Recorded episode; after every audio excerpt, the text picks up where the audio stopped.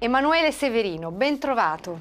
Un gigante del pensiero mi emoziona un po' essere perché io sono una delle tante di tante generazioni che ha dovuto studiare sui suoi manuali, un lavoro Dai. sterminato eh? e mh, mm, lei è riconosciuto come il più importante filosofo vivente, lo sa. Ma non credo, ma insomma qualche volta dicono frasi di questo genere, lascio la responsabilità a chi le pronuncia. L'ho detto apposta come provocazione, però è vero che decine sono le sue opere tradotte in moltissime lingue. L'ultima, Testimoniando il destino, pubblicato da Adelphi. Il destino non è Dio, potrei dire riassumendo e banalizzando il percorso che l'ha portato da giovane dalla fede cattolica a tutta un'altra struttura del pensiero. Qual è il destino?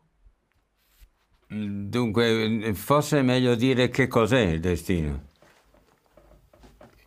Mm, e ciò, dunque, se stiamo all'ettimo della parola.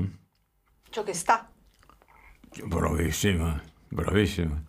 Dunque, eh, intendendo quel de non come un moto dal luogo, ma come un intensificativo.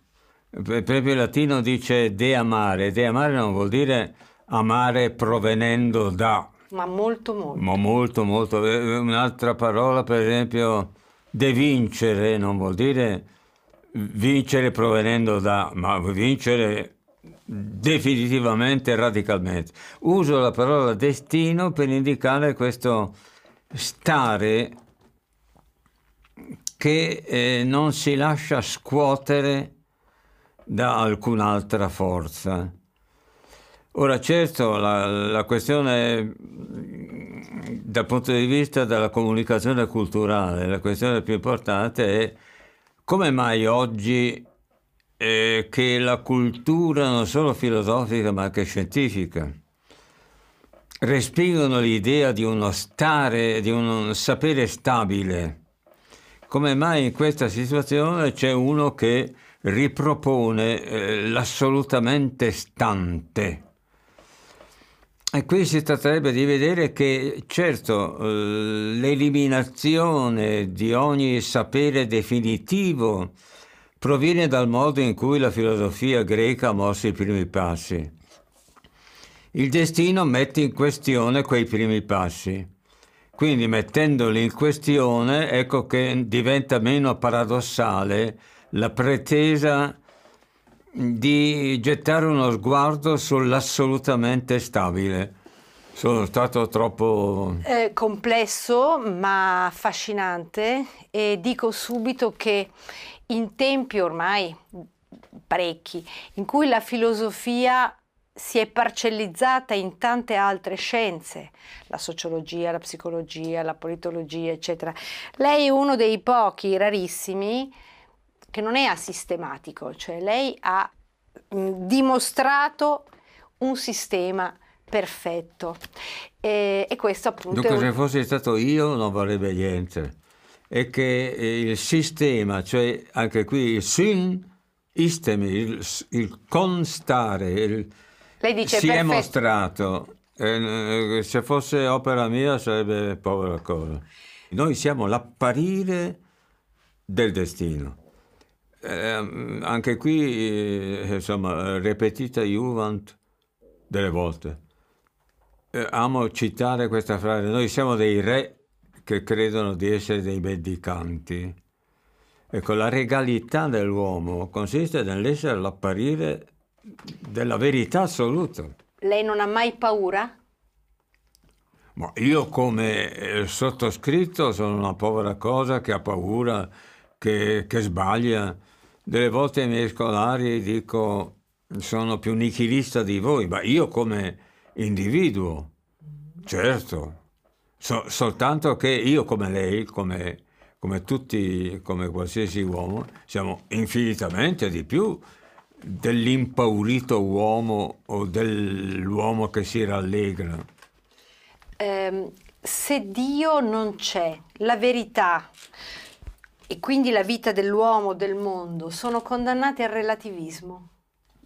Ecco, questa frase, eh, contesto la premessa se Dio non c'è, perché sottintende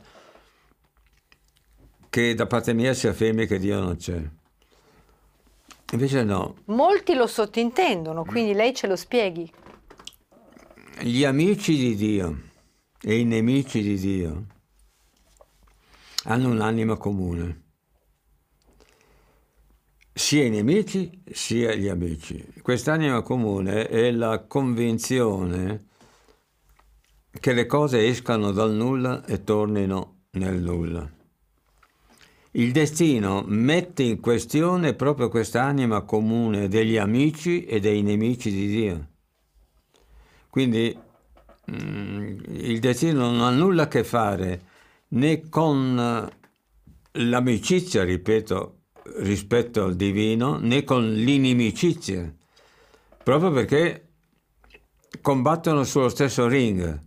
Il destino guarda il ring e lo condanna e condanna i contendenti che stanno su di esso. Che cos'è che le piace di più dell'uomo, professore? Questa capacità di ragione, il pensiero, l'erranza del suo Leopardi che lei ama tanto?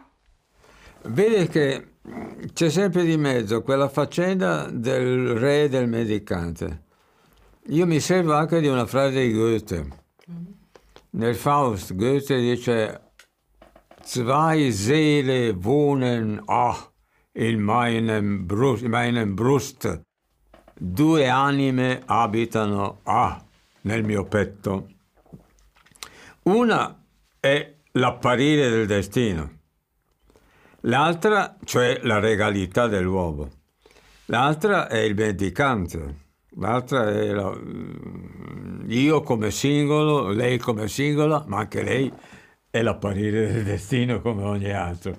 Allora, quando lei mi chiede che cosa mi piace dell'uomo, le ho risposto già prima, se le ho detto che l'uomo è innanzitutto quella regalità che è l'apparire della verità, l'eterno apparire della verità del tutto, non di una parte della realtà. Bisogna aver voglia di prenderne coscienza però, no?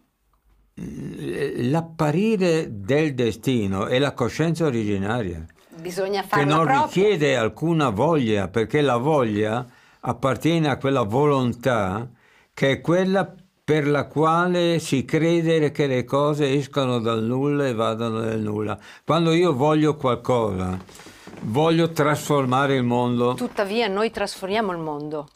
Noi, eh, la... noi, vivendo trasformiamo il mondo, amiamo, lottiamo, costruiamo eh, cattedrali, grattacieli. Prima risposta è che no, l'eternità del tutto non è eh, qualcosa che smentisce l'esperienza, perché l'esperienza non attesta quell'uscire dal nulla che traspariva anche sue, sua, nel suo intervento. È che la realtà si impone con troppa forza perché noi diciamo non... l'interpretazione della realtà, cioè la volontà che la realtà abbia un significato, è quella che noi siamo in quanto mendicanti. Sì. Lei Mi guarda ha... Del tutto perplessa. No, io sto pensando che anche il Cardinal Scola, cui, che è una bella mente, con cui lei ha scritto dei libri, ha intessuto parecchi è dialoghi. Eh, dice che si è spaccato la testa sulla sua opera cruciale, la struttura originaria, quindi posso farlo anch'io. Ehm, io ricordo che lei fu in qualche modo esonerato dall'insegnamento all'Università Cattolica dove insegnava da giovanissimo. Ma io ho studiato all'Università di Pavia. Eh? Sì, dove insegnava, ma non si è mai sentito né proclamato vittima del potere ecclesiastico, vero? No. Perché? Ma perché se sono il primo io a riconoscere che in una università cattolica i professori che insegnano in quell'università devono sottostare a una prospettiva per la quale l'università è cattolica, se sono il primo io a riconoscerlo, quando ho incominciato a maturare questo modo di pensare, ma andiamo molto indietro, ero il primo io a capire che avrei dovuto lasciare quell'università. Lei tuttavia non ha mai rotto umanamente e anche come stima personale con il suo maestro, hm? Gustavo Bontadini? Mai? Ci siamo voluti un bene eh, che mi commuove tuttora a pensarci. Io mi ricordo che quando era negli ultimi giorni, ah che caro uomo, andai a trovarlo, era in via Stradella, abitava in via Stradella dai parti del Corso Buenos Aires. Gli dissi, maestro, sono Emanuele Severino. Lui che non apriva gli occhi da giorni, ha avuto un sussulto e mi ha aperto le braccia, ci siamo abbracciati a lungo. Dopo lui ha lasciato le braccia e l'ho lasciato. Senta Severino, lei non ha mai Prendiamo le parole come noi mendicanti tutti i giorni le usiamo, hm? eh, senza, secondo il suo pensiero, eh, esprimerne la, eh, l'incapacità a raccontare la realtà. Lei non ha mai nostalgia di essere stato scelto, amato, cioè di essere creatura della formazione, dell'educazione che ha ricevuto, che è una formazione, educazione cattolica? No, se lei usa la parola nostalgia, la risposta è no. No. Eh, come posso avere nostalgia per... Ecco, bisogna dire, dunque, errore. Senza l'errore non ci sarebbe la verità. Quindi eh, l'errore non è un qualche cosa da, da buttare eh, nell'immondizia dimenticandosene anche dal punto di vista cristiano, Cristo che siede alla destra del Padre può essersi dimenticato del proprio sacrificio? Io penso che se lei è cattolica mi risponda di no. Il proprio sacrificio in che cosa è consistito? Nell'addossarsi, dice così eh, Paolo, pec- lui che era l'innocente, nell'addossarsi i peccati degli uomini. Ma i peccati degli uomini non sono un sacco che ci si mette sulle spalle. Cosa vuol dire addossarseli? Vuol dire fare un'esperienza. È diventato il massimo peccatore, ha sperimentato la totalità dei dolori e dei piaceri. Se noi dimentichiamo l'errore, non abbiamo la verità. È possibile che il suo pensiero sia un errore? No, no eh, togliamo via suo è possibile che il contenuto al quale i miei scritti si riferiscono sia un errore? No. È possibile che i miei scritti siano in grado di esprimere quel contenuto adeguatamente? Sì. Ho capito. Perfetto. Lei ha avuto recentissimamente un dialogo, poi pubblicato, con il Presidente del Consiglio, eh. Giuseppe Conte. Curioso, no? Ha stupito noi e forse anche lei. Lei pensa che i filosofi abbiano un ruolo non nell'indirizzare, ma nel sostenere e suggerire alla politica?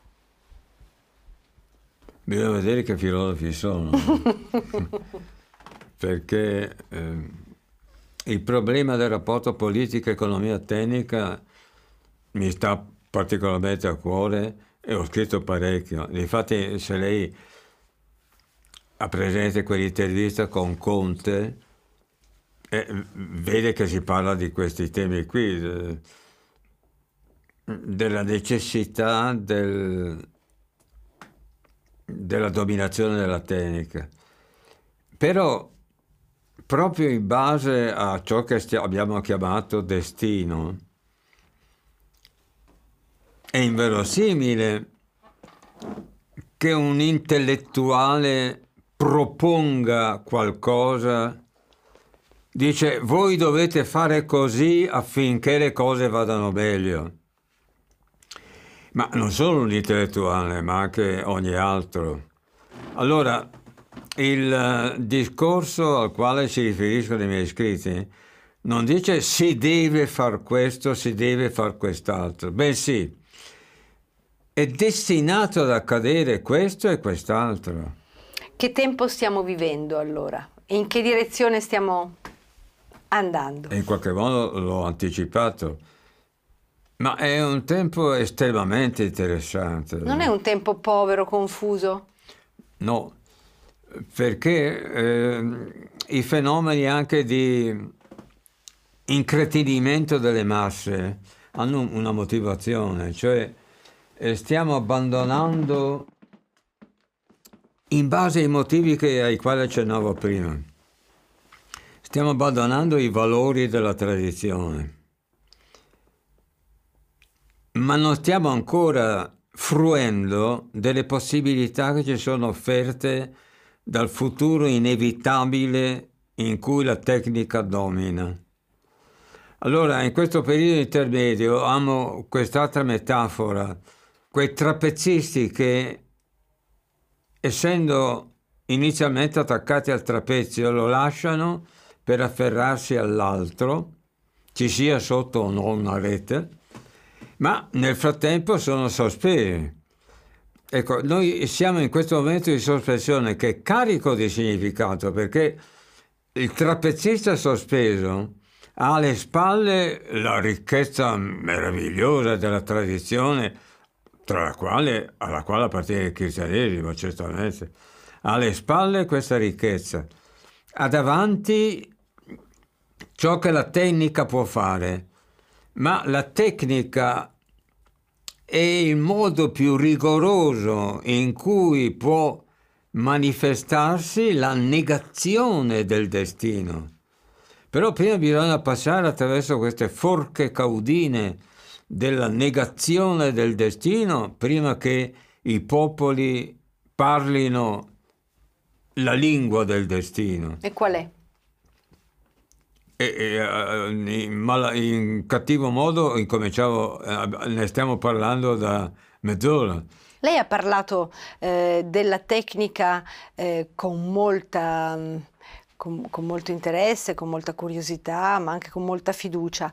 Non è diventata oggi la nuova religione nel senso peggiore del termine, cioè assoluta e quindi eh, negatrice dell'antropologia così come oggi l'abbiamo conosciuta, la tecnica, non dobbiamo avere un po' paura di questa tecnica che disumanizza? Eh, questo discorso è fatto da molti, eh, questa, questo rifiuto della tecnica. No, rifiuto no, ma uno sguardo un po' inquieto. Uh, inquieto, ecco. La, penso alla manipolazione dell'uomo, ad esempio, no? Mm, però mh, mm, si tratta di vedere eh, gli argomenti in base ai quali la scienza viene vista in questo, la, la tecnoscienza viene vista in questo modo. Eh, la tecnica serve oggi alle forze come il capitalismo, che è il maggior gestore della tecnica. Questo sono inquieta. Ecco, eh, il capitalismo gestisce la tecnica, ma non solo il capitalismo, anche ieri il comunismo e oggi anche il comunismo cinese. Il potere. Le varie forme specifiche di potere, quindi capitalismo, democrazia, comunismo, comunismo cinese, ma anche il cristianesimo, perché anche il cristianesimo intende servirsi della tecnica per propagare la buona novella. Islam, nazionalismi, in questo servizio della tecnica, queste forze sono in conflitto tra di loro. E come prevalgono? Prevalgono potenziando lo strumento tecnoscientifico. Ma è chiaro che se le altre forze non vogliono essere eliminate, devono a loro volta potenziare lo strumento tecnoscientifico. Sicché a un certo momento si tratta di capire che lo scopo di queste forze è il potenziamento dello strumento. Ma già il vecchio Aristotele diceva, e qui aveva ragione, che un'azione è quello che è solo in relazione allo scopo che essa ha. Quindi se a un certo momento queste forze, per prevalere sulle altre, assumono come scopo primario il potenziamento dello strumento di cui si servono per realizzare il loro scopo iniziale, allora queste forze cambiano volto. Quindi un capitalismo che domani potenziasse il proprio strumento prevalendo su tutte le altre forze concorrenti, nell'atto in cui vincesse, non sarebbe il capitalismo a vincere, ma sarebbe lo strumento, il potenziamento del quale sarebbe stato sollevato al rango di scopo supremo del capitalismo. Mm, mi inquieta ancora di più. Se non dobbiamo avere paura, e la morte cos'è? No, io non ho detto che non dobbiamo avere, perché noi come mendicanti esatto. siamo i paurosi. La morte cos'è? È il malvagio e il buono? C'è un dopo in cui il malvagio e il buono si riconosceranno? Eh, noi no? eh, nel nostro colloquio simpaticissimo non abbiamo, abbiamo soltanto accennato al punto di partenza, ma poi c'è tutto lo sviluppo. È, uno sviluppo al quale ho dedicato la mia vita, per cui la morte è l'apertura di un cammino infinito. Noi siamo destinati, se vogliamo usare le parole di Fichte, all'eternità. All'eternità nel senso non originario, siamo eterni. All'eternità nel senso che gli eterni sono destinati a farsi avanti in volumi sempre più ampi. Quindi la vita eterna è, è, ciò che ci si apre dopo la morte. È molto bello questo, no? Riempie di speranza il senso di questa eternità. Eh, speranza no, no, no. Riempie di speranza a me moltissimo. Eh, certezza. Eh, speranza. No, lei che ascolta e che non può eh, essere al corrente dei motivi per i quali dico questo, allora è speranza, certo. Ma in questa eternità perfetta eh, ci sarà spazio e luogo, o meglio, riconosceremo ancora una volta tutte le persone che abbiamo amato? Perché è questo che della morte ci angoscia. Certo, bravo. Sì, anche qui il, il discorso è molto netto. E ripeto, detto così sembra un mito. E chi ascolterà in televisione quello che ci stiamo dicendo diranno, Severino eh, giù di corda. Eh, però eh, è un mito perché non stiamo dicendo i motivi, eh, ma i motivi ci sono. E, e, e, la mia preoccupazione principale è stata proprio quella di indicare i motivi. Bene. Allora lei mi dice, ci riconosceremo. Ecco, eh, appartiene al destino la necessità che in ognuno, con la morte, appaia la totalità delle esperienze di tutti gli altri. Quindi eh, ognuno di noi è delle persone care. Tutto ciò che noi abbiamo sperimentato di queste persone è destinato a riapparire dopo la morte. La totalità delle esperienze che abbiamo avuto e, e, e la totalità delle esperienze è destinata ad apparire in ognuno di noi. O, ognuno di noi sarà l'apparire di ciò che è apparso di piacere, di dolore eh, in tutti gli altri. Senta, professore, ma lei con i suoi figli parla così? Discutete di, questo, di questi argomenti? Eh, io ho dedicato uno dei miei libri più importanti a mio figlio, che è uno scultore del noto anche di porte bronze e di cattedrali. Eh, non solo, ma lui ha fatto la Via Crucis del Pantheon di Roma. E ho dedicato oltrepassare a Federico Severino, che è mio figlio, perché legge tutto quello che io scrivo e lo condivide. E ne parliamo, anzi si può dire se parliamo insieme, parliamo di filosofia. Oppure di arte, perché eh, lui vive questa crisi in cui va incontro oggi l'arte vera, eh? l'arte ridotta mm, a soprammobile, a, a distrazione, a ninnolo. E quindi il discorso con mia e poi anche con mia figlia. Eh, mia figlia poi è laureata eh, in matematica, ha insegnato matematica e fisica, quindi ci incontriamo sul piano soprattutto dei fondamenti, perché noi non abbiamo parlato appunto del, del rapporto tra filosofia e scienze, ma no, no, parliamo di queste cose. Un'ultima cosa, professore. Eh, lei dice che l'Europa condivide il destino dell'Occidente, che come dice la parola stessa è un tramonto. Se l'Europa riesce a sopravvivere e a mantenere rapporti mm,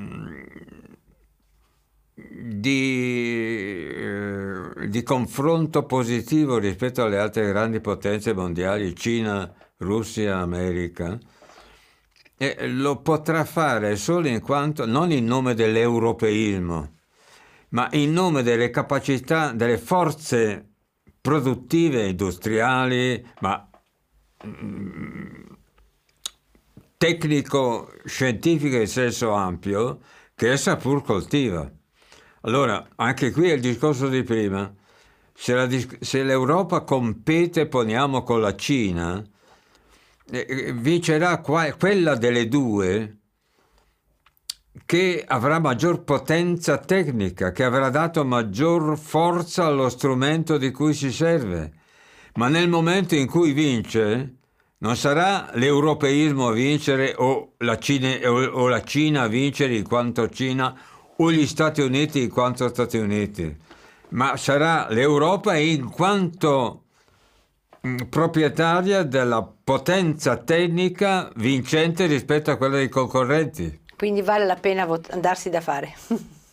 Quindi vale la pena di potenziare seriamente e non, non le ideologie, ma il potere concreto che ci è dato dalla, dalla scienza, dalla scienza moderna lei riesce a svegliarsi la mattina, incontrare gli amici, eh, fare ginnastica, mangiare, dormire, eh, felice, nel senso, la costruzione di un pensiero che risponde perfettamente a tutte le domande dell'intelligenza, dà la felicità? Eh, solleva al di sopra della preoccupazione di essere felici o non, o non felici. Mm, sei in una dimensione diversa. Le sarà capitato di essere felice qualche volta? Eh, sì, come individuo. Sono le, felici, le felicità fasulle de, che abbiamo noi come mendicanti, però certo che sono stato eh, Ma contano pur qualcosa? Così come dicevamo prima, che senza l'errore non ci può essere la verità. Quindi anche senza questa erronea felicità non ci potrebbe essere la verità. Non lo so se è così erronea, ma questo lo lasciamo aperto. Professore, lei compone musica, l'ha sempre fatto? No, gran... lo facevo. E non lo fa più? No. Qual è la cosa più bella che ritiene poi sulla bellezza avremmo potuto parlare ore, la cosa più bella che ritiene aver composto e che possiamo ascoltare, così chiudiamo così in questo modo ascoltandola una sua composizione. Ma dunque io uh, scrivevo musica uh, uh, quando avevo tra i 15 e i 20 anni e ho, in quell'epoca ho composto anche una suite per strumenti a fiato, soltanto che non si possono fare bene due cose, quindi eh, ho dovuto dire addio, anche se la sera io adesso mm, in sostanza la passo ascoltando musica. Ecco, se mi metto a pensare la sera dopo non dormo. Lo posso capire. Ascoltiamo questa sua composizione allora. Questa è intitolata Circus Suite, perché c'è una Lulu Suite di Alban Berg Uh-huh. Questo è circus, cioè sit del circo, perché prende un po' in giro se stessa. Grazie professore.